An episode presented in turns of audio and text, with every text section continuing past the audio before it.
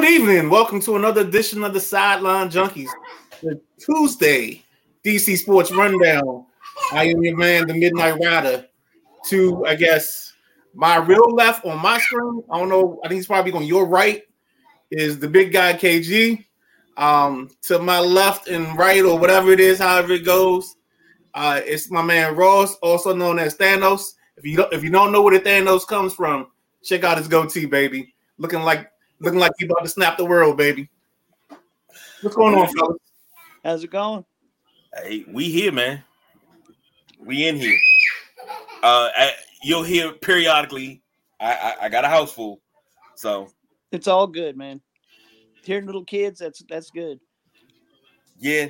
I mean, you know, I, I don't know where they come from. They just drop in from the ceiling. They just come by. Hey, I've been wanting to see you. And yeah, you heard I was cooking. That's why you came by. That's what that is. You, you heard that. Um, That's a compliment, man. Yeah, it is. It is. Uh, fellas, DC Sports Rundown. Only reason why we need this because we had some questions about responsibilities. Uh, we also had Take Your Pants Off Monday yesterday. Uh, today is uh How for How Tuesday. So uh that needs to be addressed, but we need to get to this uh week six recap in the NFL that we did our six game, six games. Um do you have the list, Midnight Rider? I knew that was coming. And you don't have Uh. I got some of it. All right, I got the whole thing. Hold It's on. been battered and beaten, but I got a little bit of the, the list I had. So I think we had the Lions versus the Bucks. Yep, Um, of course, the Lions won that easy. 20 to 6.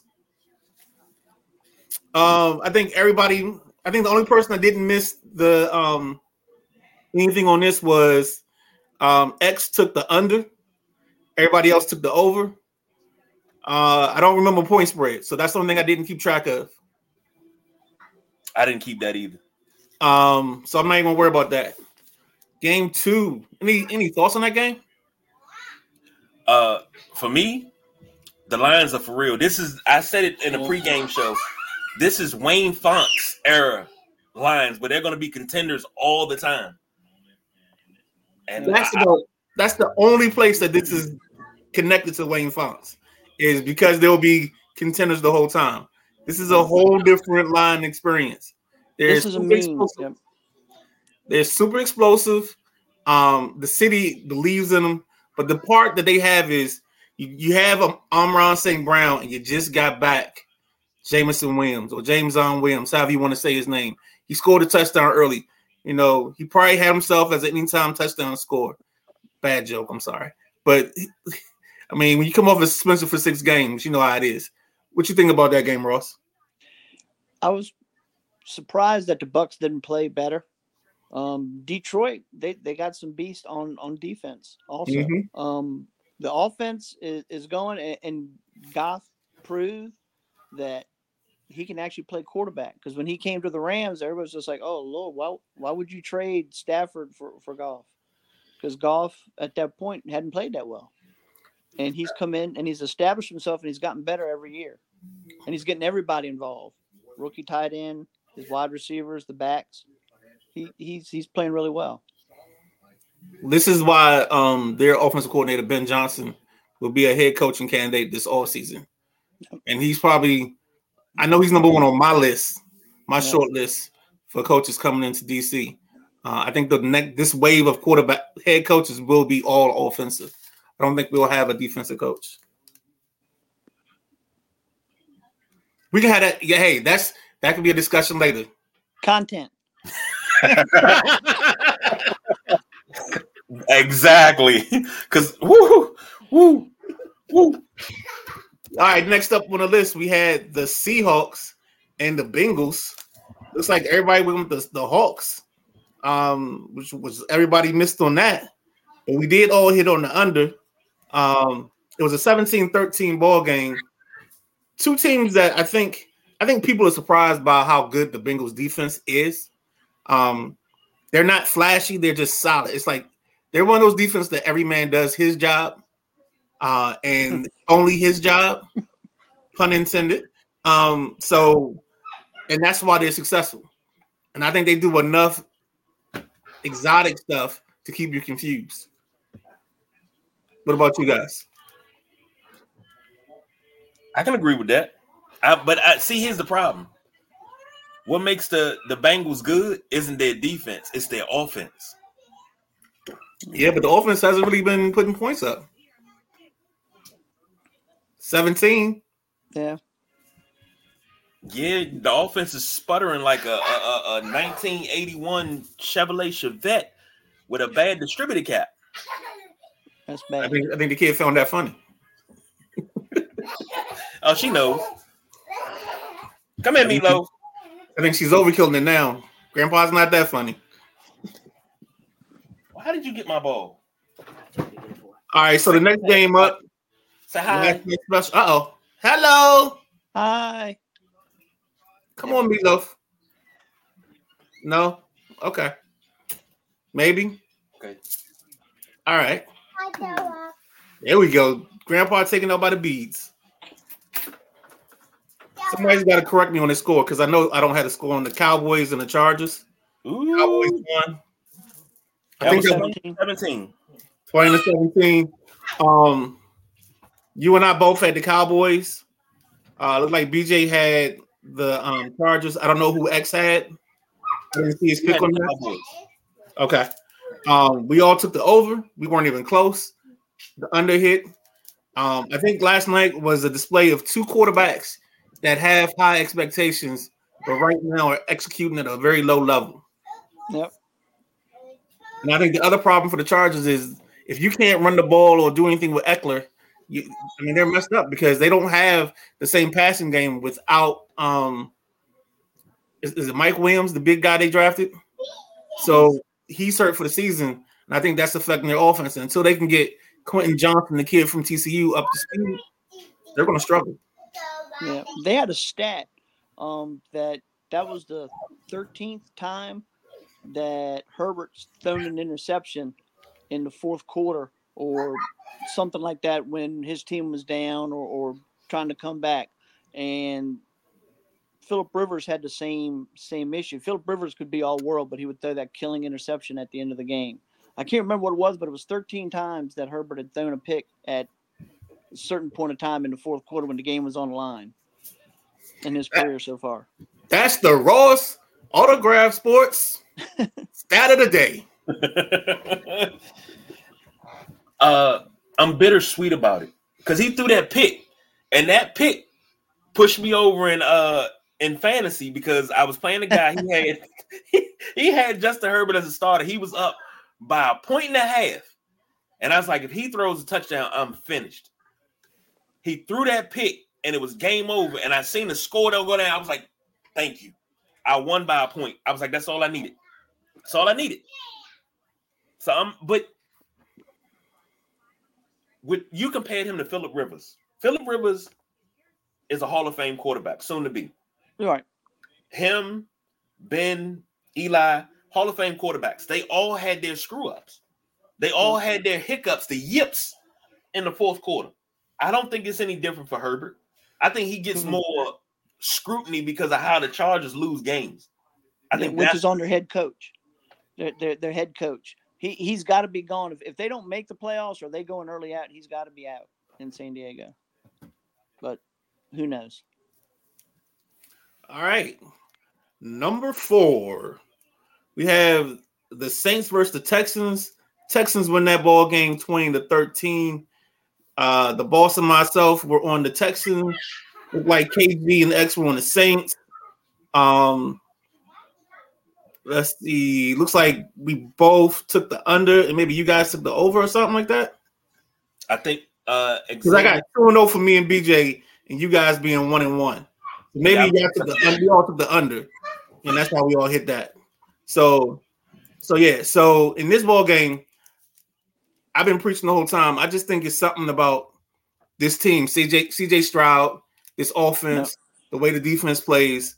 Um, I think they're going to feast enough on the bad teams they play that they'll be around for some kind of playoff consideration. Now they may get smoked in the playoffs, but I think for what they do and what they offer, they can win the the the, the two games they get against um not the Jaguars, the Colts. The two they get um against who's the other team in that division? Not the Jags.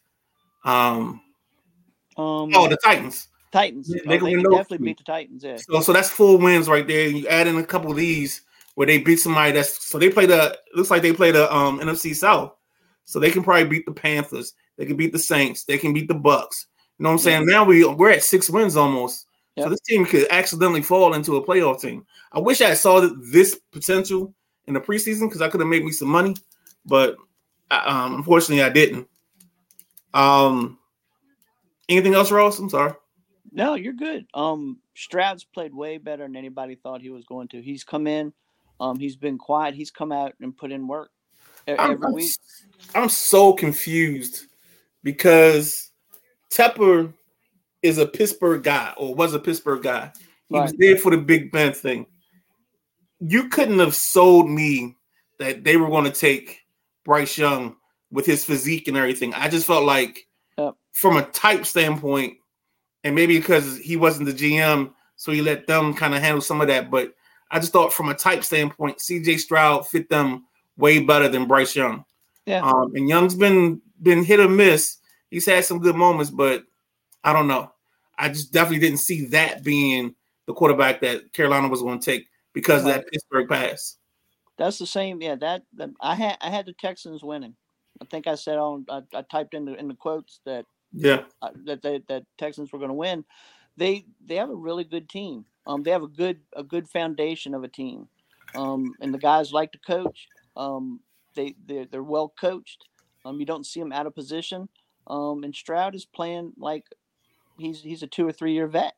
I mean, you know, he he's he has played really really well. He's making good decisions. He threw his first pick this weekend, but everybody throws a pick, so it's just how you recover.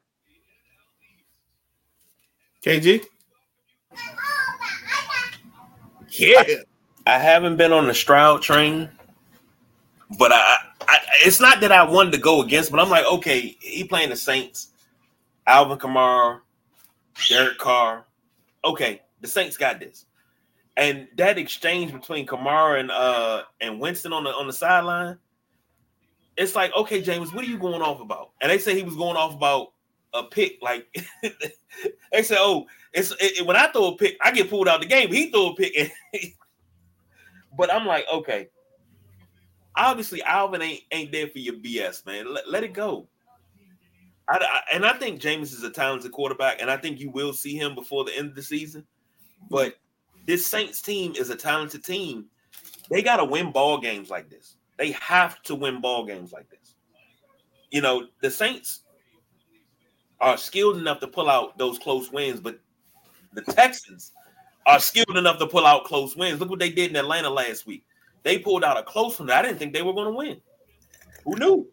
no, they lost to the Texas, um, the Falcons last week. I thought they beat the Falcons. Nah, they lost. 21-19. Yeah. Yeah, They But did. they But out, they still they're, won. they're outworking teams. They're they're they're outworking. They're they're they're they're hustling all the time. They they're they're like they're playing like their coach played. Can you imagine that team in three years? Yeah, I just say next year. I say get- because you know you got to get. It takes a coach three years to get his guys in there. no, it doesn't. Stop your Ron Rivera love thing. No, it's, I it's, didn't It'll take us three years. We got to build it. We got to roster five years. build. Five years. You'll be We gotta we gotta deal with what's important, not what's interesting. Guys, guys, guys, do your Oh. job. I want to know why Singletary's getting so many carries. Because uh, Pierce is a beast. He needs to be fed the ball, and I can see maybe Singletary getting a few on third down or spelling Pierce, but Pierce needs the ball. They they need to to because it.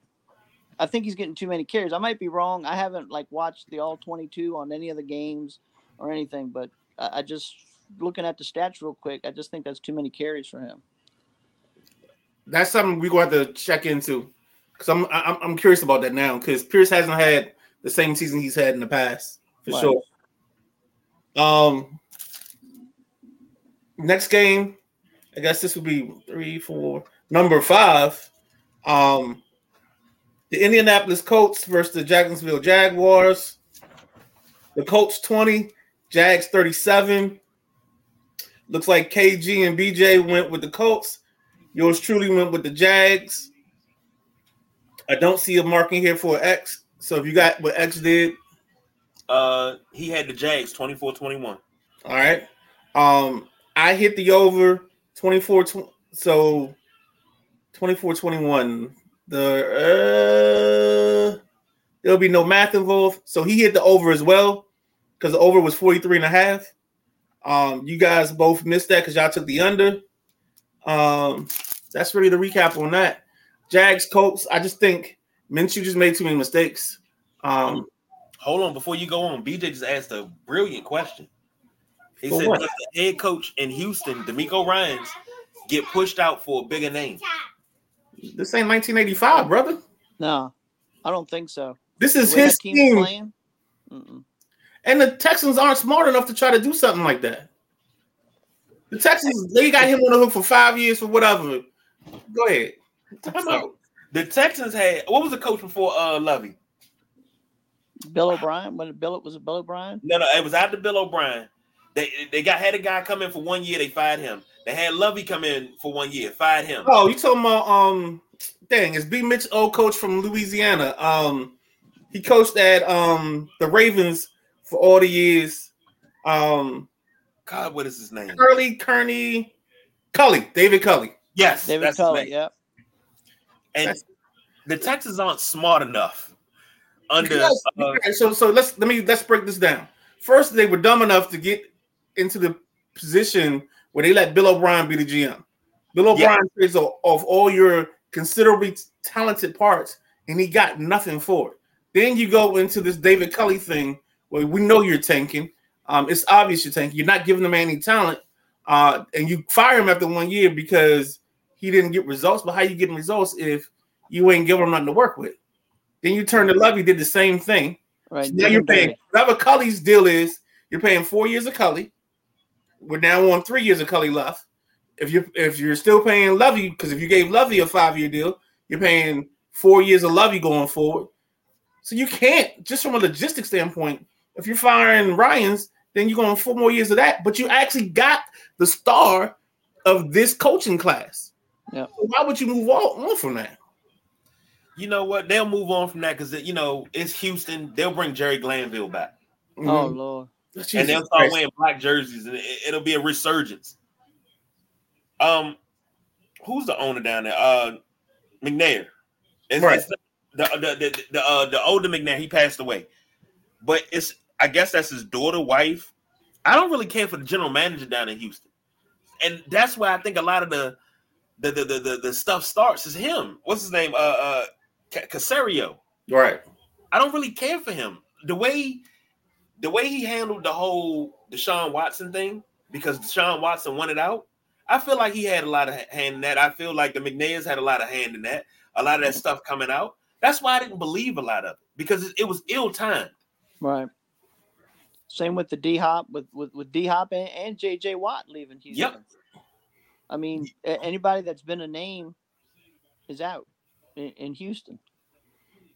So, but I think DeMeco Ryan's is going to be there for a while, man. I think I think he's going to be there for a while. He he's shown to be a good coach, a good in-game coach, making a changes. star. Yeah, He's a Yeah. star. You don't get rid of stars. You don't get rid of stars. That's all I'm gonna say. I'm gonna leave it at that. right. And here's the thing: DeMeco Ryan's ain't even 40 yet. Nope. Jeez, I, I wow, this cat's younger than I mean, he's of course he's younger than the Midnight Rider. He's older than me, but jeez. Hey He's younger man, me. I'm just gonna let you know when Moses parted the sea, I had those little cones and I was doing like this, guiding everybody through. All right, uh, we were on Jags Colts. Uh, Real simple. Mate Minshew um just struggled all day. I think he threw three interceptions. Um, I still understand why they're not giving Jonathan Taylor a little bit more carries. I know Moss has been hot, but I mean, you can't you can't roll with the Honda Civic when you got the BMW in the driveway. Like, let's not do that. Doesn't make sense to me. But they signed I mean, him to a one year contract, right? yeah, so he got a basically he they just reworked his deal. He got more guaranteed money, so it turned into 13 instead of what you call it. Um, and just FYI, the Phils and the um, Diamondbacks just started up. Okay. Yep, watching that. Yep. I, I I watched uh Houston, Texas the other what was that Sunday night, and I was I watched that with the wife, and she was sitting there, and she sat there and she just got stuck, and I was like, "What are you looking at?" She's nothing, just watching the rotation. He not he go he can ready to strike him out. I'd be damn next pitch he didn't strike him out. She said "Mm, he's swinging at everything. Can't swing at that. You gotta let it lay off. But then she'll say, "Oh, I ain't never played ball before." She That's knows right. entirely too much. That's good. That's good. I love it. That's good. Um, Paul Paul chimed in. He says, "Uh, getting out of the Deshaun situation was like trying to pick up a turd by cleaning by the cleaning. Caserio got the better end of the trade. Uh, he also says, um, if DeMeco isn't a fixture in Houston like Tomlin in Pittsburgh, they blew it. Yeah, I agree with that. Yep. But now here's my thing: the Deshaun thing it's always i mean we talked about it we always said allegedly uh because it just seemed ill-timed and then the the the the, the, the dude that was the prosecutor that was doing it is a neighbor of the mcnairs like it's just too many hands in the pot and too much too many Yeah. moving parts Agree. yeah, I agree with that. I got a problem with deshaun watson on a different level Okay.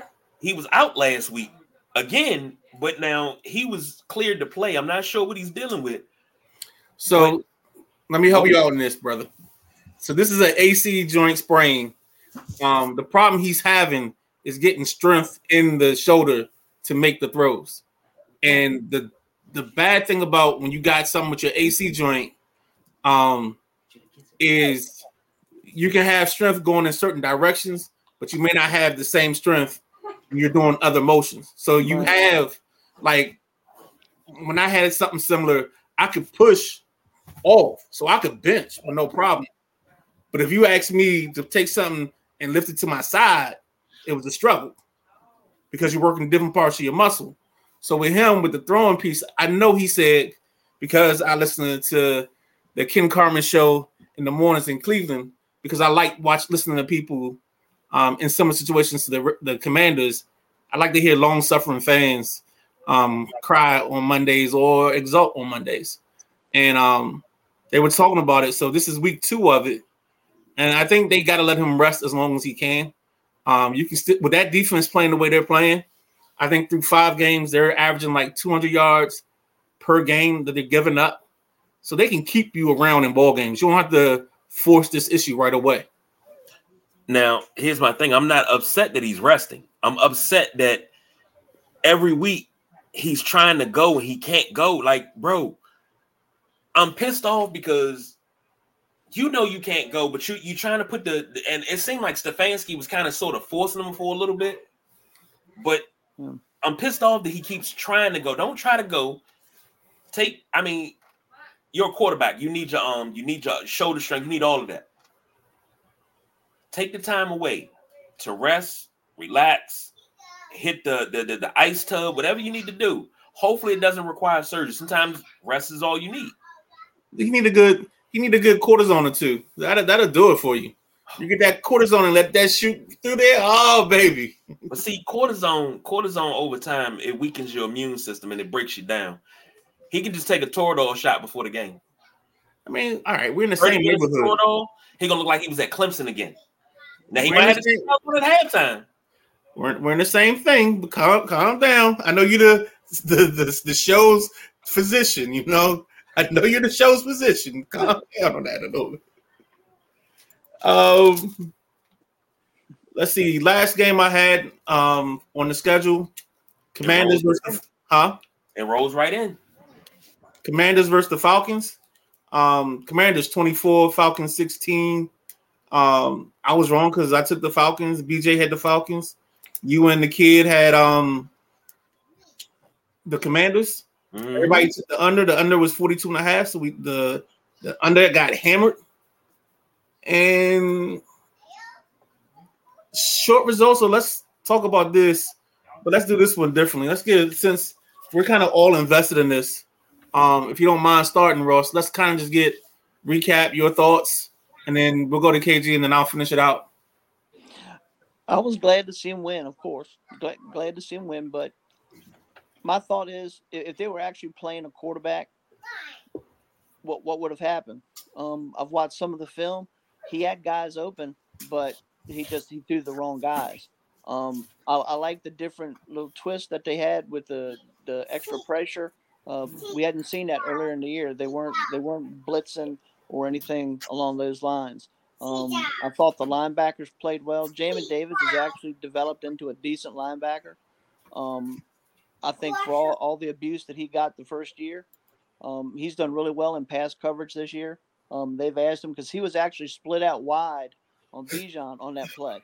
And how do, how do you have a guy win that if he'd have got past him? But they ran the play and he got that little left arm around there, kind of slowed him down a little bit, jumped in front of him, and and, and made the play. He he made the play, so he's developing. Um, maybe a good pick. Still, he wasn't a first round guy, but he he's playing well. I thought the secondary was okay. Um, could have been better. They gave up a lot to Drake London because Drake London just no shows. Kyle Pitts scoring a touchdown. I mean, that's almost like a unicorn. That dude has, has got all the hype and then hasn't hasn't really done anything. So you know, I'm glad they won, but I, am wondering what would have happened if, if they actually had a, a, a, quarterback if they were playing against who even Danny Dimes in in the Giants, who who we make look like a Hall of Famer every year, um, or against Dak Prescott. Um, it may have been a different outcome. Go ahead, KG. I can honestly, unequivocally say this: Sam Howell is the best quarterback in NFC East. And I say that, or people are like, what, what, what, what, what? Yeah, yeah, yeah, I understand. Statistically, he is the best in the NFC East. He's top five in the NFC. I, everybody's been saying it all over Twitter uh, since Sunday. Washington got themselves a baller. Uh, looking at this game, only thing that really, really pissed me off, and I said this, I said we got to run. The, uh, Brian Robinson has to touch the ball at least ten. I'm sorry, twenty times. He had ten carries for 31 yards and two catches for 25. He's not touching the ball enough. Our our run game is non-existent. Every team has a trait that all through history, every every coach, every scenario, it's all been based on something. San Francisco has always been about the run game and, and, I'm sorry, it's been about a passing game, a short passing game. Uh, New England has been about passing. Uh, and Minnesota has been about running with a mix of pass. Here in DC, it's always been about power running. We did it with Clinton Portis, even though he wasn't cut out for. It. We did it with Stephen Davis. Of course, you did it with Ernest Byner and, and, and, John Riggins and everybody, Larry Brown. I can go on and on and on and on. We always have that one guy that can just grind out a game sometimes. Brian Robinson is that guy, but he has to touch the ball. He is our it guy. In the run game, he has to touch the ball more than anybody else all the time, but he has to be at the 15 to 20 carry mark. In the passing game, Scary Terry has to be targeted at least 10 times. At the least 10 times. He had 11. Here's the problem. Jahan Dotson is supposed to be the complement he dropped a wide open. He would have walked into the end zone, and I was like, "Ah, he got it." He dropped it, and it's it's like sophomore jinx. Does he have a mm-hmm. case of the yips? because yeah. my man has dropped a lot of passes this season. He's not involved as much in the offense as he was last year. It's like a running back. You need you need to get the ball, and I know it's a poor excuse, but maybe he's he's just not he's focused. He's not the ball's not coming to him as much. I don't know. I mean, it's it, it's I don't know. It, it, sounds like an excuse, but that's the only thing I can think of because he he's a hell of a player, and I don't think it's a sophomore jinx because he's still getting open, but he wasn't being seen. Like if if you watch some of the earlier tape, he he was getting open, but he wasn't getting the ball. So I, I don't I don't think maybe mentally he's as, as involved in the game. and that's something you got to learn as, as a young kid or a young player that you're not, you know, you're not going to get the ball as you know in the pros. I, I just hope he doesn't. Now, Randy Moss, all world talent, like all universe talent. Forget all world, all universe talent. But Randy used to take off a couple of plays. If it was run plays, he wouldn't kind of come off the line. You could tell by whatever Randy did, you could tell what it was going to be. I don't mm-hmm. want Han to do that because later in Randy's career, he stopped doing that and you didn't know what was going on. So right. he had a resurgence. I don't want Jahan to do that if he know I'm not getting the ball, you know, right. so he doesn't put out. Well, if that's um, the, if that's the case, then he's hurting the offense. Yeah. Yes. Because this offense is predicated on certain routes clearing out space, and um, if you listen to Jay Gruden on Mondays, he's talked about the lack of space or the lack of uh, separation that's being created by some of these guys. So that's also an issue. That's Trea gone. Turner just homered. That's gone. Yeah, Trea Turner hmm. just homered. Some. Oh. oh. Okay, come on, come on. I gotta stay focused. Uh, defensively, not to see uh Forbes was disappointing.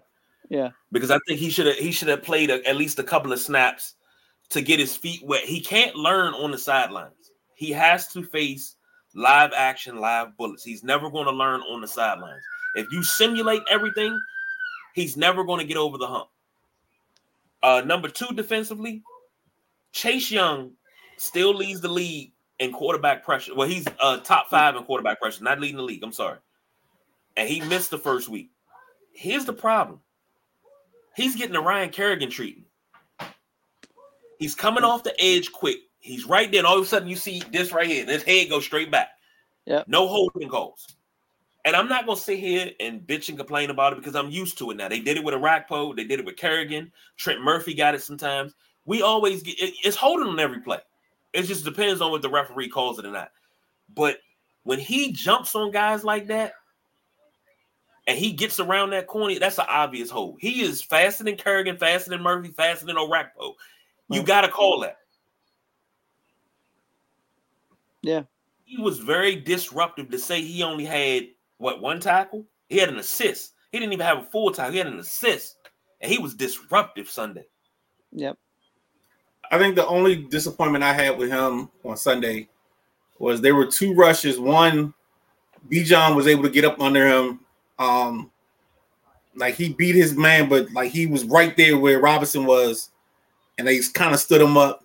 And then another player, tight end, kind of stood him up. And for me, for him to be elite, those are the plays that you got to dis- disengage with those guys and get that quarterback. Like there's he's that one step. And if you guys have all 22, um, you'll see it a couple times in the game because I try to watch him a lot, but I don't say a lot because I don't have all 22. I don't know what the situation is. Um, if he's the guy that's contained or whatever. But I see him sometimes, especially when there's a tight end on his side, he'll stand up and then he kind of is a hesitant because he I don't know if he's like watching out for that ear hole shot or not. No. Um, and then he goes. So I think that's what's hurting him from, my from my perspective, is he's not getting that first step to go. He's not exploding at the quarterback. He's he's got a thought in that process, and I think right. that's what's was keeping him that that one second away that he's waiting on that is the one second that's costing him, or that half a second that's costing him at the quarterback. That's agreed. Yeah. I, I, see that. He has to take the Fred Dean approach. And Randy Cross said it best. Fred Dean got traded to the San Francisco 49ers in the middle of the week. And he started against the Cowboys the following Sunday. And he was like, he didn't know none of our plays, but he didn't need to. It was Fred. There's a quarterback. Sick him. That was it. Yep. And first game, I think he had like four, three or four sacks. First game, didn't know none of the plays, none of the schemes, none of that. He came in in the middle of the week and just went after the quarterback. If they turn Chase loose like that on certain downs, or certain times in the game, just hey, this play just go after the quarterback. We know they got a pass. Pin your ears back, go get him. That's that's what we doing. I think he'll be a little bit more successful because he doesn't have to think. But, I think I think he likes that that little that one move, and I'm not sure the technical name, but it looks like the DNs they slap the hands down and then they try to run the circle or run the um around the what is whatever it's called. I forgot what it's called. Um, but it's more so where you drop the shoulder. Some people call it a ghost. Um, but he goes around the edge, and that's when he starts getting pushed out of the way. Because once you run that edge, if, if you ain't there and, and that quarterback steps up, you in no man's land. Yeah. Um, but yeah, Dwight Freeney used to do a move like that. Dwight Freeney would would, would do a move like that. But Chase, was- for as hard as I was on Chase, you can see Chase coming back. You can see some of the speed coming back. I saw two or three times on Sunday him take the tackle and push him into the backfield. Just just bull rush. Now we want to have him have more moves, but you you you can see a little bit of what it was in his rookie year kind of kind of coming back. So I, I hope he gets all the way back and, and starts adding more to his repertoire of, of, of sack moves, of, of rush moves. Speaking of which, how well anybody heard anything on Montez Sweat? I know he they said he went down, I think it was a thumb. right. Yeah. So Uh, we're not having anything to tomorrow because tomorrow is medical day. Okay. Tomorrow is the first day to get back in. I was waiting. you got to remember if Ron talks tomorrow, he's going to talk before we get the medical. So we'll get the medical afterwards. So probably like around three, four o'clock tomorrow, we'll probably have a better understanding where Montez is. because I think it's gonna be it- it's gonna say something if he does not play because he is a major. Co- we can talk about John Allen, Daron Payne, Chase Young. Montez Sweat is the dog on that defense. Yeah. he is consistent and he gets after it. But I think you don't. I think you lose something athletically, but I think you lose something athletically. But I think when you bring in Casey Toohill, um, especially, um, Toohill always shows. He always Yeah. flashes, and it's always because he's assignment right. He's not. He's not more skilled than anybody on the team, but he always plays to the detail of his assignment. And he does his job. he does his job, yes. Um, but the key key is if you notice it when he's on the field, or what they did Sunday was they didn't care about the boot. So if the quarterback was booting, they were meeting him at a certain point. And I saw that a couple times with Chase, and I saw that with Toohill, and they just ended up being there for the sack. Because when the quarterback came out the, on to boot out, he ran right into the edge guy and that's how we get got those pressures. And that's I mean, Casey Toohill had literally they ran into him for two sacks or three sacks, but he's always assignment right, and and that's the part I like about him. So I there'll be a drop off talent wise, but I think because of his his sound nature, because I think he has three sacks on the season, so he's like top second. Yeah. So his sound nature of his work makes him more a very valuable cog. And we got a uh speaking of, uh, of valuable cog, Khaleke Hudson got some some some playing time. We Yeah, finally did. seen him and he showed up and showed out. I was glad to see that cat. Yep. Oh, he had he had a couple situations where he made some great plays. Um, I mean, especially that goal line situation. And if you haven't seen it, I'll try to post it. But Brian Baldinger um actually calls him, um, gives him some praise in one of his breakdowns. I can't remember if it's in the one that I posted earlier today, Yeah. but if it's not in that, there's another one. Um, just let me know and I'll post post that second video. Uh, Paul says, but when Freeney knew he was beat on the edge, he would spin back and catch the QB stepping up in the pocket. Yep. Yeah, that 100%. Freeney spin move. Yep. And I, little off subject, who had the better spin move? Was it Freeney or was it Bruce Smith? Uh, for me, it's Freeney. Yeah. I've always It's- been on the fence, so I don't have it. So because I think I think close, Bruce had a good one, but Bruce had a lot of um other stuff too. But like it was kind of like that was Freeney's go-to. And but he still had enough other stuff that he would set you up and you knew it was gonna happen. You just didn't know when it was gonna happen. And Paul said Freeney. I've always been on the fence because I'm a big Bruce Smith guy. So I've always been on the fence. And I remember uh, hearing Jeff Hostetler talk about uh, Bruce Smith in Super Bowl 25. And he stumbled over Otis Anderson. And he said, as soon as I caught my balance, this big old mitt just grabbed my arm, was like, come here. and it was Bruce Smith. He said, but he was so quick off the edge, I thought he was blocked. But he spun back to the inside and grabbed and got the, got the safety. I just I can't you can't go wrong. It's no wrong answer in it. So let's just put it that way. No. And I'll leave it there. Uh Jack Del Rio gets a little bit of credit. Not a fan of his, but they put in the five man line, and they they did stuff to stop Atlanta's running game. They they they focused on that, and they were making Ridder stop. Him. I mean, and he couldn't he couldn't do it, and, and they knew that. So that's that's one thing he's done this year. So we'll we'll give him that and and pat him on the back for that. I also wanted to ask you guys about the the offense. Like the last three series that they had the ball when it was a turnover, and he came ready. They, they came out and they threw the ball instead of running it with Brian Robinson, um, and it was incomplete. Stop the clock. I didn't I didn't like the last two series before the final interception. It, it- they gave Atlanta a chance to go down and tie. I, di- I didn't like the play calling on that. I wanted to get your guys and see what you thought about that. So I don't. I remember the last sequence. Um, the second drive, there was a third and nine, two thirteen left, and I felt like that second and nine. I mean, that third and nine with two thirteen left was no man's land. Um, if you run it, I mean, you're only running off thirteen seconds. Right. Um, if they don't take the timeout, if they do take the timeout, then you're running off five seconds. So I don't know if the risk reward was was worth it in that scenario. Um, I was actually hoping that they would try to hit a slant or something and maybe get some run at the catch in that scenario. Um, we gotta remember that second half. I think the most they had the ball, they had maybe a six play drive for about 30 or 40 yards, and that was it. They didn't get much production. And and when when um KG was talking about Dotson, um, I think we had 19 completions.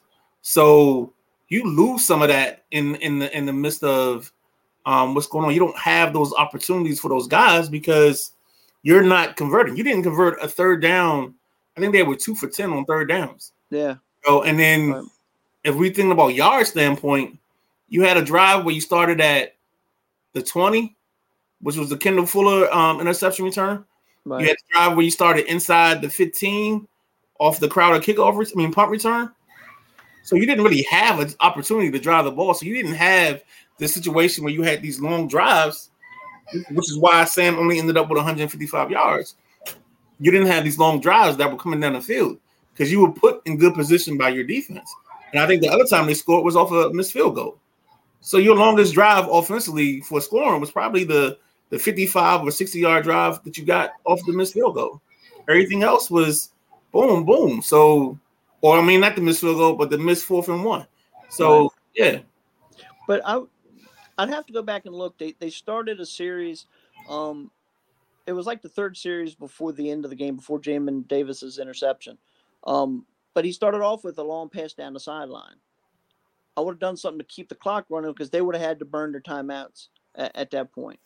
It, it I'd have to see. It, it was it wasn't the final series, but it, it just seems like you should have run the ball, at least started off with a run or a screen pass or something along those lines, as opposed to throwing it long down the sideline. And I understand you're trying to catch them, makes the game over, but no, no, no. So I think you're talking about the drive before the final drive because the final drive started with the screen that went nowhere, the run play that went nowhere, and then the third and nine.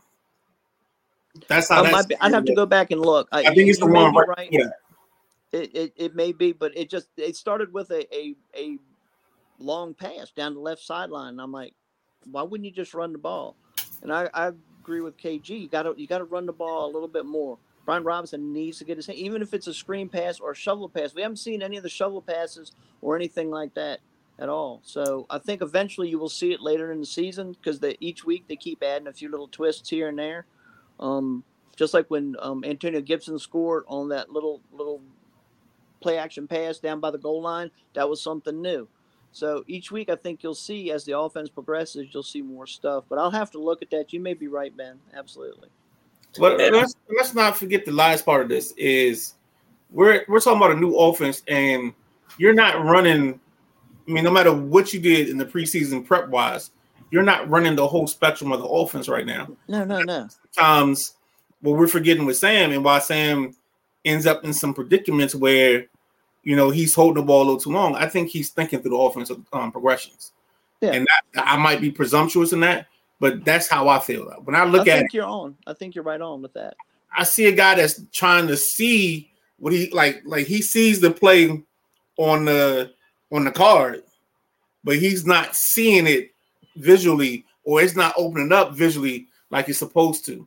And that's where we get into the part where lack of separation.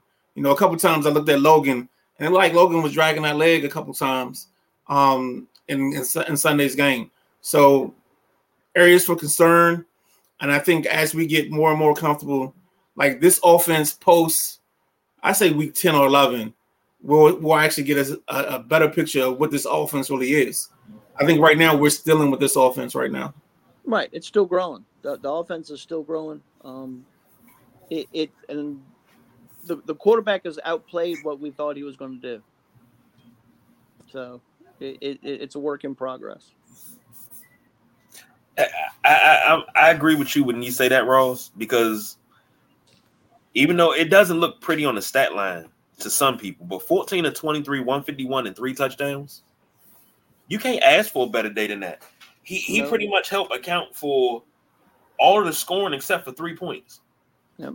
And uh, something that Midnight Rider said, moving the, the the ball and you don't have really really long drives. I don't think it should have been one drive where we didn't come up with points. I think my the takeaway that I had from this game, we should have scored more than 24. We should have scored yeah. at least 37, 38 points here. And I'm, I'm being greedy, but even though we did score after the crowd, uh, the Crowder punt return, yeah, yes, sir.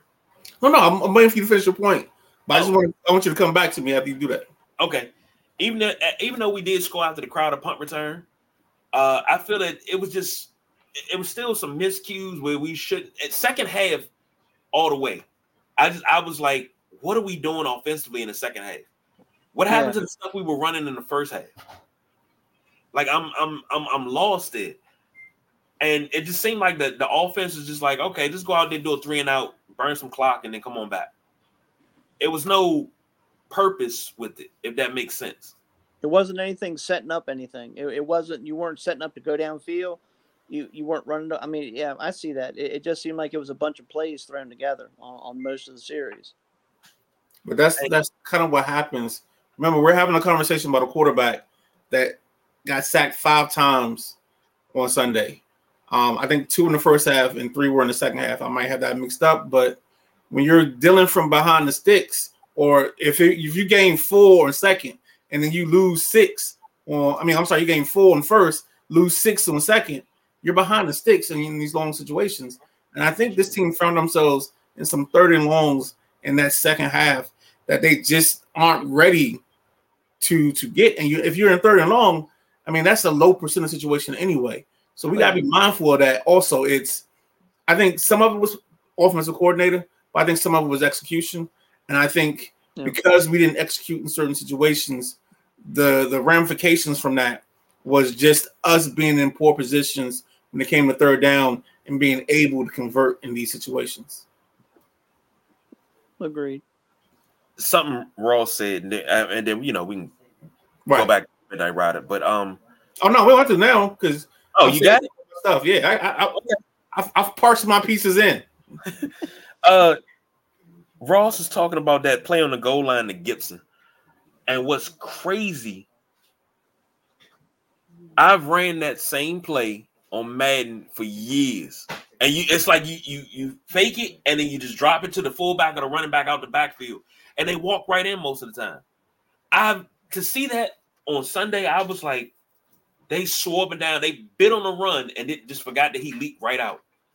And it was just beautiful. The, the execution, the protection, the call, every layer of that play was just absolutely beautiful. And I think if you had to take a snapshot, that's probably one of the plays that you put on the board and say, this is how this offense can be. This is how successful they can be. I loved it. I love the way it worked. Ah. Yeah. It one thing I've noticed from week one in the preseason, Howell's play fakes have gotten better. as you go. If they ran the ball a little bit more, I think you'd see them taking shots more downfield. His play his play fakes hiding the ball in the way he his mannerisms when he's trying to to do a play fake have improved from from week one. I think the, I totally just agree with everything you guys are saying. The only part I have issue, I, I, I like the the fact that they need to run the ball. I think they need to run it, but I've seen some issues where, especially when you try to run some inside inside stuff, maybe it's called duo, maybe it's ISO or whatever. Um, we're not getting any push. We're not getting any movement.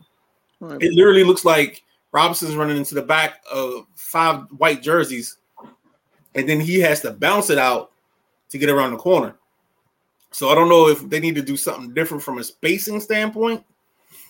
If it's a lack of assignment thing for the um, line where we're not being able to push up onto the second level to create those creases and cracks, uh, that's probably an EB thing, something that in the next couple weeks, if you can't fix it, something you do self scouting when you get after Thanksgiving or when you get the buy. But that's the part that I struggle watching them, and I still don't understand why we haven't brought in Alex Armah and let let us have a fullback and lead some yep. of this stuff because maybe that's the piece that's missing. And with the fullback, you can always go into some kind of a max protect um, when you're trying to take those shots.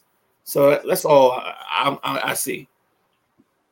Uh, Paul says, uh, contain Bijan and let Ridder make the mistake. And that, that that's basically what the what the defense did. Uh, the boss BJ says best spin move, Freeney. Freeney. Right. He goes with Freeney. So uh we started this topic, I believe, Thursday night, and we were talking about responsibilities and commanders' responsibilities. Uh and we were talking um game day prep and pre-gaming and all of that, and whose responsibility it was. I forgot uh, about yeah. So I mean, we, we we said we wanted to put a pin in it. We are gonna talk about it on Tuesday. It's Tuesday. The pin's out. Let's talk about it. Because I'm on one side. I think the Midnight Riders in the middle, and I think Ross is on the other side. because we talk about preparation, and the boss BJ always says that the commanders are a ill-prepared team to start games sometimes. But they've gotten better. They've gotten better this season we've jumped out the leads early. But whose responsibility is it to get you ready on game day? The, Go ahead, Ross. Yep. I saw you. I saw you. Form, I saw. I saw you starting the thought. Go ahead. Yep. The last four years, it's, it's been the same thing. We've we've played down to our competition. Teams that we're supposed to beat, we don't. Um, it basically the coaches, the players, these these guys are are are professionals. They they they shouldn't have to have somebody get them ready, but the coaching staff as a whole needs to get their individual groups ready, but the the the head coach need need needs to you know, if you come out there's no way you should come out and play the way you did against Chicago. There's no you how can you not be prepared for a team that hadn't won in over a year? Um, the players ultimately are responsible for their own actions. They they have to get themselves ready, but you also have to be put in the right positions to to do that. And Ron wears many hats. He's worrying about this and that, and you know what we're serving at the snack bar, and and he's he's he's he's taking care of everything. But it's still his his job to to get his team ready to play because ultimately it's his ass on the line if they don't perform, it, it comes back on him, whether it's Del Rio or Eric or any of them not doing their job. He's got to hold them accountable because it shows on him. And just like I made the comment on, on the post where he was clapping and, and doing all this this week, we hadn't seen any of that the first five weeks. Now, maybe the camera didn't catch it, but we didn't really see any of that. So I'm wondering if somebody said something to him or he heard he heard somebody say, well, he's just standing there on the sidelines like he's giving up. You know, I wonder if he heard the Pat McAfee show where, where they said it looks like Ron had just given up. But I think the players and the coaches are both are both accountable for for getting ready for a game. I I I I think the I'm I, am i am old school. I think the coaches get you prepared during the week, but on game day, it's all about the players. Yep. If players, if you if you have to be, oh man, I don't know why, but I it, it, I hear Chuck Noll speaking to me right now, and if I have to motivate you on game day, I don't need Right. you here. Right. And that's something that Chuck Noll said, and I always tell people, I say, you know, I grew up listening to the greats and just sitting there listening to great coaches talk. You know, I've listened to the Bill Walshes, I've listened to the Parcells, yes, sir. See, now, now you're gonna appreciate this one because there's a wise man that once said, "I'd rather calm down a fool than wake up a corpse." You know I know that one. I know you know you know that one. Oh, I know that one. Exactly. That's a great John Thompson. That's the only reason I interrupted you is because I had to get that one because that's the one I get right. I always give him credit for that one. Yeah. There's some of his other ones that I give credit to other people, but I know that's a John Thompsonism. Oh yeah. Carry on. I'm sorry. That's another coach that I've sat down. I listened to him for what? 10 years? I listened to his show for 10 years. Yeah. I think it was it 10 years. I think I, he went off Longer than that. when Yeah. he went off 2013. Was no, it it that? wasn't, it wasn't quite 10 years. I started I started listening to him about 05. Driving my mom to work and picking my mom up because he came on at four o'clock. At that no, he came on at three at that time. So and that was when B Mitch got into it with uh Clinton Portis around that time. And then B Mitch wound up getting released for a little while. But I've listened to these great coaches, and they always, you know, I listen to great players. They've always said, give us the game plan, but on Sunday, stay home. And I I, I don't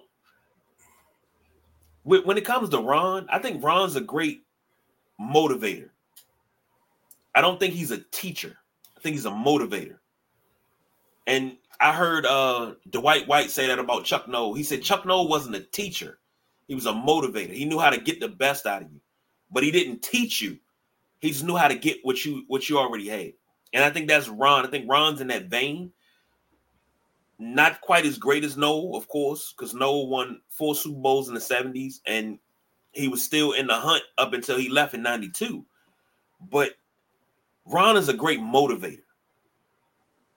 And all you got to do is just listen. I, I don't know. I, maybe I'm different because when I hear Ron's speech, I'm already getting the ankles taped, mouthpiece already ready. I just I can't find my helmet because I didn't have so many concussions, but get my helmet and I'm ready to roll. Like I'll run through a brick wall for Ron. That video of uh Never, running never, through the door. never, never. In your best interest, I'm gonna tell you right now. If you if you ever come across, I think it's the 2018 Carolina Panthers in season video with Amazon. Don't watch that because I don't want you outside pulling the hamstring, um, trying to run and do do wind sprints to get in shape, ready for Ron. Tw- that 2018, I watched that video. I watched that season like three or four times before he like officially took over as our head coach.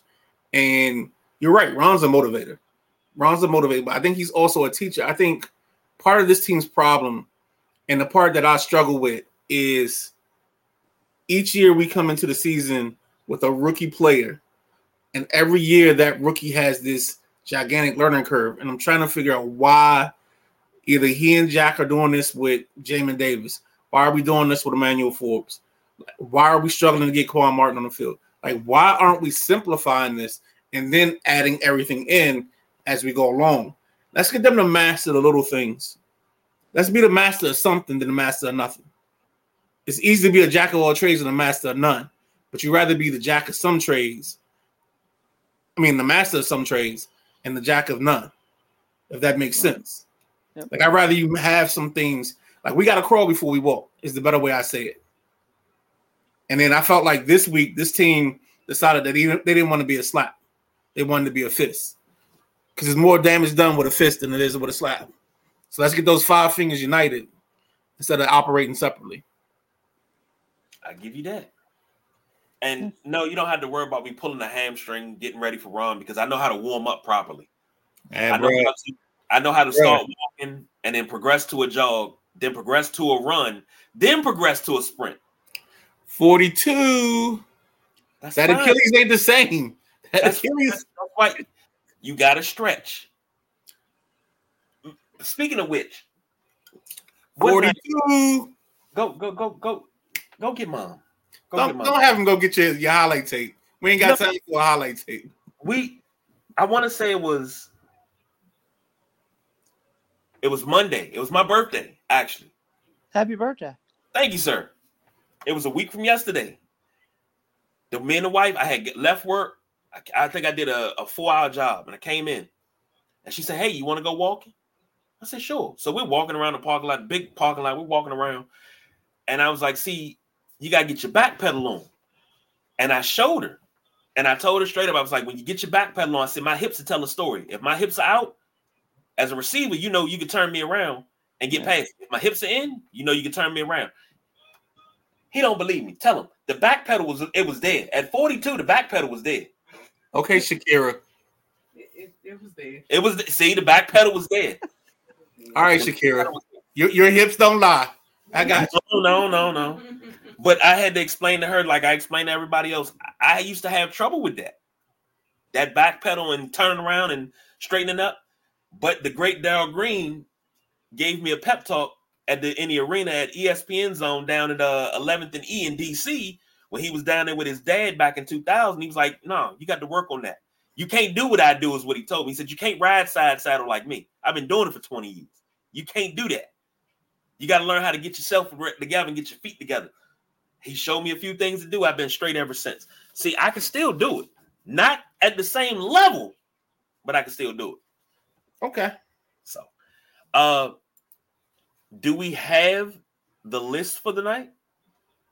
Do we have the list for tonight? Because I'm I'm asking because I forgot it's Tuesday, and you Do know, we have the list for tonight? I mean, but you I am a responsible podcast journalist. I'll have my list. My list is ready. Cue the music. That's not the music. well, I don't have the music. I, need definitely don't. have That oh, that was the wrong one altogether. Oh Lord, Oh, there we go. You just made the list. There we go. Let's go, ladies and gentlemen. This week, the college quarterback top five. Uh, there's some things changed around. I had to remove some furniture because I had to get back to my true self. I had to get back to what's real because I seen some things on Sunday and Saturday, and I was like, "Am I being true to who the Midnight Rider is? The man that they call BC, the man that they call Ben while we talks hockey, hockey. Am I being true to him?" And I said, "No." I, I looked in the mirror and said, "You know what? Do your job." So I'm gonna do my job this week. At number five on the list, you know him from all season long. It's the kid from Texas, Quinn Ewers. He's back on the list. Quinn Ewers, you just made the list. Yes, sir. At number four, it's the problem child. It's the guy that don't know how to slide. He doesn't know what's best for his health, but somehow he puts up big numbers every week. Jayden Daniels, sir, you just made the list. At number three, out of Colorado. I don't understand what the defense did to him last week. They let him down big time. 29 nothing at halftime. How do you lose this ball game, Prime? But I guess when your DB falls and gives up 97 yards, when your other corner gives up a catch behind his head, that's how it falls. But Shedeur Sanders at number three, you have made the list, my friend. At number two, it was a struggle, but we came back to reality. We watched the tape. I looked back. I saw what Notre Dame did to Caleb Williams. I see a problem. I see a hole in, in his thing. I see a problem in what is the mystique of Caleb Williams. So at number two, Caleb Williams, sir, you have made the list. And at number one, the man giving off the big Phoenix energy, the man they call from University of Washington. The big man. It's yes, indeed. It's Michael Penix Jr. He's also left-handed, folks. But Michael Penix Jr. You have uh, made the list, sir. And just to recap the list, because we always do the list from one to five. At number one, Michael Penix Jr. from the University of Washington. At number two, Caleb Williams from USC. At number three, Shedeur Sanders, University of Colorado. Number four, Jayden Daniels, US. I mean, I'm sorry, LSU. And at number five, my guy, Quinn Ewers from the University of Texas. And ladies and gentlemen, this is another rousing edition of You Just Made the List. That may have been the best one yet. I, I agree. I Schwarber agree. just hit a homer. Say that again. I'm missing all. Schwarber just homered for Philly. Jeez. Yo, there That's- parts this parlay that I I have a parlay in, but there are two pieces that I didn't take. I didn't take Trea Turner getting a hit, and I resisted the Kyle Schwarber getting a hit or a home run. Because I went with Harper and I went with Castellanos because Castellanos is on some crazy pace where He he's is. five home runs in like the last three ball games, and Harper's like three of his last three or something crazy like that. So with those numbers, I can't can't go against the fellas. Right. Well, you still got plenty of time. Oh, Still i got plenty, plenty of time. and then I also have a um, I got a hockey hockey gold parlay in. Um, I went with a couple guys from Tampa. Let's not talk about that because I'm gonna sound like a degenerate. All right. Um, KG, let's wrap this up. What you got? Final thoughts? Uh, I, I wanted to say this. Two things. Um, Oh, oh, oh, hold on. I got a question because um I've been thinking about it all day. I know I put another question talking about elite quarterbacks versus elite defenses. I don't want to talk about that. Since you guys are fellow commander fans, um, because the other reason I didn't want to get into that because I didn't want KG to break down the 1966 Kansas City linebacker core. Um, but to stay on course, um, Sam Howell through week six your thoughts at the beginning of the season compared to your thoughts right now. Is he a capable quarterback? Is he missing something? How do you categorize this kid six weeks into the season? Anybody can go first. Don't jump all at one time. Ross, I, I give it to you, Ross. Okay. Um, he's performed better than I thought he would.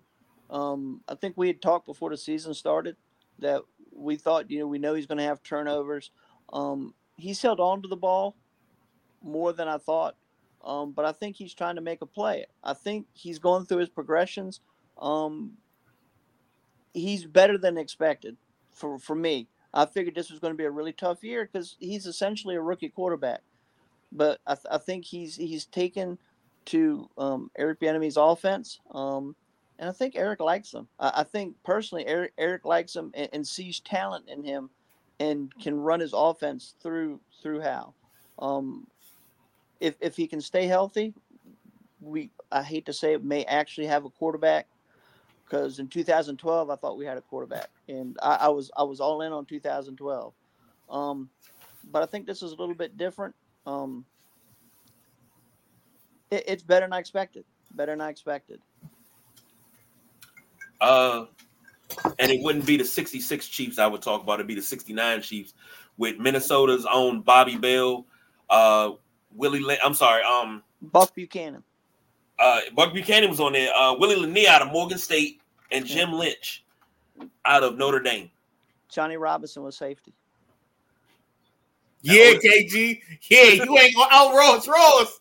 Yeah, KG. Yeah, Ross. Get him, This, Fernando. this is why I say certain things, and Ross comes right through, and it's like, yeah, I'm ready. Yeah, yeah. Hey, hey, hey. See it? See it? It's the snap. Yeah, buddy. But to answer your question, yes, I see a different Sam Howell. I see a different Sam Howell every game. You see that he's Yep. learned. And I don't know if he's doing it, but it looks like he's staying in that film room too. Yeah. It's look like it looks like he's watching film, but he's he doesn't hear the footsteps. And that's a good thing, but it's also a bad thing. Because when you hear the footsteps, you know, you ducking and you know every time, but he doesn't he stands in the pocket and takes it right on the chin every time. Yeah. But he is a different quarterback. He's a different breed, and I'm loving the the the the, the evolvement of Sam Howell. So yes, Yeah. different quarterback. Yes, I think Emmitt Thomas was on that team too for Kansas Yes. City. Tom Flores as well. He's a backup quarterback. He was. Go ahead. Let me know when you guys are finished. I mean, Otis Taylor, biggest, strongest, fastest receiver in the AFL. Was was Elmo Wright on the other side? Was he was he there then? Mm, yeah, I just know our listeners are loving this 1969. That no, that was I had to look that one up. That was uh, Gloster uh, Richardson. That's what that was. Okay. We getting too far in the bag, fellas. All right. Come back out of the wormhole. Ed Podolak. Right. Um, so I've, I've always Smith. y'all know me. I'm an arm talent guy. Sam's arm, arm talent has always impressed me back from Carolina, which I why I didn't understand why he fell in that draft that year um, that he came out. Um, we talked about him looking at you know the rush, um, not having his top three guys when he was a senior, um, losing all that talent and coming back, and and I laugh because I remember everybody talked before his first road game against Denver, and they talked about him having to play a road game for the first time in the pros. And I still remember because it was vivid because I, I watched opening day North Carolina versus Virginia Tech. And I watched that stadium rock at, at Lane Stadium. And I watched Sam and them be on the field as Virginia Tech took the field. And I knew when I looked in his eyes, he was ready to go. But I looked in everybody else in that team eyes, I was like, ooh, you you out here by yourself, dog. And it, it showed that rest of that night. Um, but and overall, I think the kid has the arm talent. I think he has the ability to be special. My only problem for him is will he be will his body last through all this beating up, pounding the sacks that he's taking to to actually come to fruition as a quality quarterback and be a guy that can last as QB for the QB one for this team for years to come. But I always felt like this was our year of discovery for Sam Howell, and so far, I think we found something that we can work with and move on with um, the next couple of years. For the first time in I don't know how long. Well, I, I'm not even gonna say that because we thought we had a quarterback in RG three. We thought we had a quarterback in Kirk, but since Kirk is left out of town, Whoa, whoa, whoa! Let's not let's not let's not bury the lead. quarterback position has been in flux, but it's it's like it's not anymore. It seems like we got we got a quarterback, y'all. He is our sunshine. He had to replace Rev. He is our sunshine. And that makes sense because he can't pitch it three yards, but he can throw it a country mile. Yep. I got it. Uh, Anything else you got? Because I had Baseball. something I don't even remember what it was. Texas Rangers. I don't know. I've I've never seen the run that the Rangers are on. They're they're trying to do a Moses Malone version of like four four the baseball version of four four four. Yep. They haven't lost yet, and I don't know if they're going to lose to Houston. Um, I think they won the first two already. There's two. There's two more in Houston. That if they take those, oh my God, they're going to be on a historical run. Their only problem might be that they're going to finish this up too soon and not give the Phillies and the Diamondbacks enough time to catch up with them. Because I think the Diamondbacks are going to fight, and I think they might not. They may not win tonight, but I can see the Diamondbacks winning Game Three in Arizona to make it try to make it a series.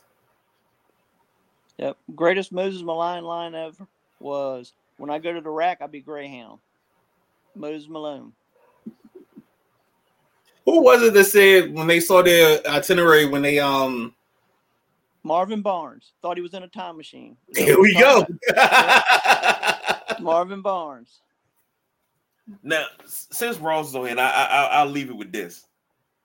Can you imagine how much more dominant lefties run at Maryland would have been if Moses would have went to College Park? Oh my goodness. Yeah. He he would have won a national championship. Maybe. Mm. I, biggest what if he Yeah. you know, Lefty always had all his All Americans on the wall, and it was always an open space. And I always said that open space should have been Moses. Yep. Well, that I think I think someone posted it. Might have been Ben posted it. Um, the duo that never was Reggie Lewis and Len Oh. Bias. That, that was me. Yeah. Because I don't, I don't post no Boston stuff. yeah. Well, I, I look, I'm I'm not a Boston fan, but I'm a Len Bias fan. Um, I understand. I, I will always be a Len Bias fan, but just I, I thought about that for a minute. I'm thinking and, and reading Larry Bird's comments and what he said. I was just like, wow, you you, you just never know how much it would have changed the course the, the course of everything. and I Ross always- tell KG all the time. Lakers in six. Lakers wouldn't no because the Lakers. Lakers in six. Why are you wasting my time? Lakers in I'm, 6 I'm not wasting your time because in in okay, If Smith was a Smith, we all be high. Lakers in 87, 87. Bias would have gave you 20 points. That's all they needed was another 20 point score on that team at 87. Y'all would have lost in 87. Okay, sure. They get, they get Lewis. You're They not beating them with with all three. You're not get, beating them. Lakers in six. Then We would have adjusted. Think you- You're acting like the Lakers would have stood pat. We would have adjusted because we had the greatest mind in basketball. We had Pat Riley. We're not going to sit there and let you have Len Bias and Reggie Lewis and we stand pat. no, no, no, no. What kind of But- pity, what kind of thing you think this is? We're not sticking with the rotation. Okay, I want to make a move. outside of that sphere, It's not was- outside that sphere. listen, have Pat Let- Riley. listen. Lakers in six. You're wasting my time. Lakers of in six. you would have never had the bad boy Pistons. They would have never rose. I, I can't say that. I can't say that. I can't say that because because the Pistons they were a good enough team. Now maybe they don't get two. You know what I I'm saying? Maybe they don't make it one of those years, but you got you got you, like come on, man. We gotta be respectful of the past. We talk about oh, hear me out. We talk about the young bucks respecting the past. We gotta respect because the because the Pistons. If you let's think about what Isiah said. He went through Larry, Magic, and Michael. Nobody else did that. No. But here's the thing. He went through Larry, who they wanted to detach his Achilles to take the bone spurs out. His feet were bad. So was McHale's. Okay? You got the young nucleus and Bias and Lewis. You got Baltimore and, and Landover together cohesively. I'm a- I gotta do this because we got no, because that's We, We're we, giving we have out- to I know. no, no, no. What you're doing right now is giving away content. April, May, June content. You ain't gonna want to talk about it because you're gonna be too salty. Because I'm right. No, dude, we're doing this is this is not uh in the midst of all the sports going on show. This is a show you do in in June 15th, right after the NBA finals, And or know July 17th. You're not doing we don't do this show right now. I'm about to put, you know what? I do you one better. I'm gonna put it in my calendar. Right. And I'm going, we're going to talk about this come June. Let we me should have a show called the What Ifs. Because there's there's just bring your what ifs to the table. Oh, the I got top- plenty of those. Write it down because we got 42 year you got a 42 year old brain. I got a 48 year old brain. I don't know how old Ross is. 58. I'm Yes, 58. we, not, we, we ain't got brains that's gonna remember all this. Old so- AF. We need to have like a top five, a top five what if show. Okay. every- Okay. but we gotta get a panel. It can't just be the three of us. Right. to be like as many people we can get Right. on the um stream yard because we're gonna need the time Yeah. And we do it we do it that way. Okay. Okay. Um basketball wise, because this was my other one before y'all went off on this crazy ass Len Bias tangent and, and, and Reggie Lewis tangent. Um basketball's coming up. If you guys got a player or a team that you're looking forward to seeing this year, um, it could be anybody. I don't care. It could be a favorite, anything. Just real quick, because we got basketball coming up real soon. And if y'all want, I can start, unless you want to go. I'm looking forward to this Wizards team. No. Uh, outside of my Bulls, I'm looking forward to this Wizards team as a whole. Because, like I said, I want to see if Bradley Beal was the proverbial stone around the neck holding the team hostage, or, you know, was he holding the team together? Now, if they go out and they win 55 games this year, You you you've seen their roster, right? yeah, Dude, if they win 55 ball games, they should put Wes Unseld Jr.'s name, like he should be in the ring of fame just Yeah. off that team winning 55 ball games. I'm just hoping he makes it the year. I, it, it shouldn't be 55 losses. That's Right. what you should be worried about. I just I I always hold the Wizards high. Even though that's not my team, I want to see them do well. But I'm like, you have all this talent. You got a lot of young talent. You got Poole. You got uh uh uh uh, uh Kuzma. Kuzma. Coulibaly. Yeah. You know, you Yeah. got Avdija coming back. So you got guys. Yeah, I mean, you know, Well, I think you got guys. I think that's the problem. But I like your thought process because I think it's going to be exciting for Washington. And guys, we got to probably that might be one of the things that we do as a group because tickets going to be cheap.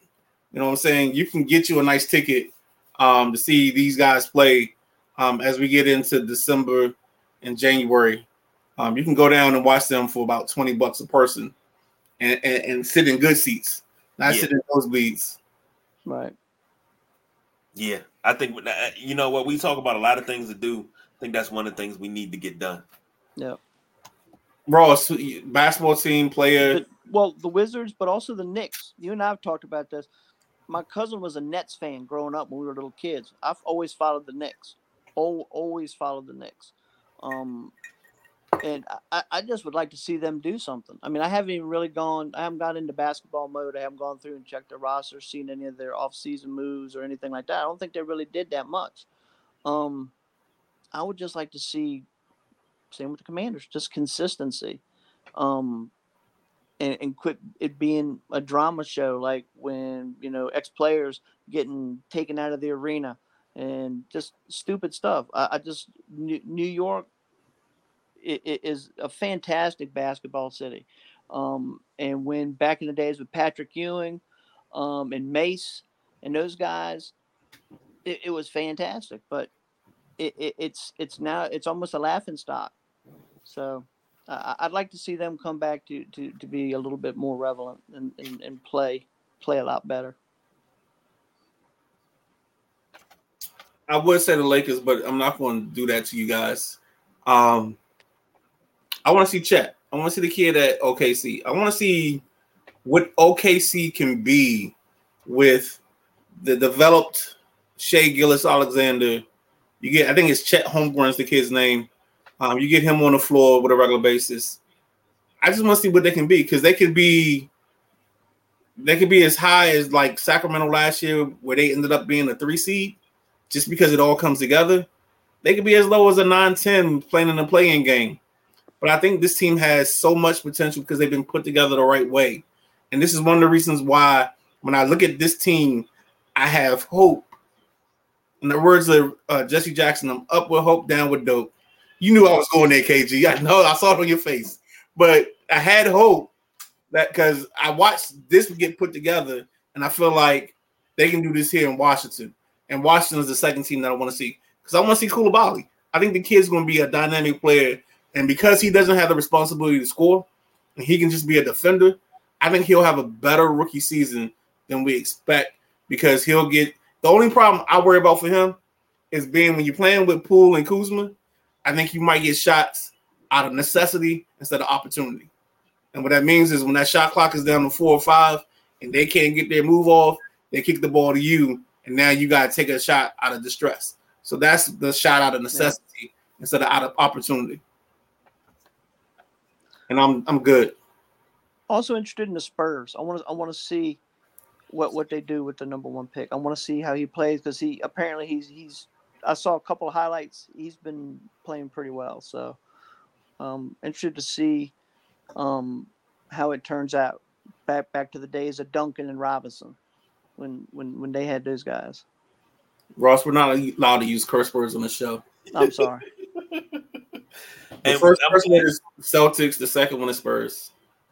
I'm glad you said that, Rose, because if this kid plays very, very well, I guess I gotta have me deep fried crow because I said he's gonna be a bust because he was getting dogged overseas. I mean, they were Yep. killing him under the basket, but he's playing grown man ball now. So for the wrong highlights. But I'm gonna tell you this much: Portland's gonna be exciting. Um, with with Scoot, the kid from Kentucky that didn't play, but I think it's the the, the Sharpe Sharpe is his last name. I Yeah. don't his first name. Um, Anthony Simmons. I think Portland's gonna be a very interesting ball club because with Andre DeAndre Ayton in the middle. Um, yo, maybe tomorrow we do a basketball preview.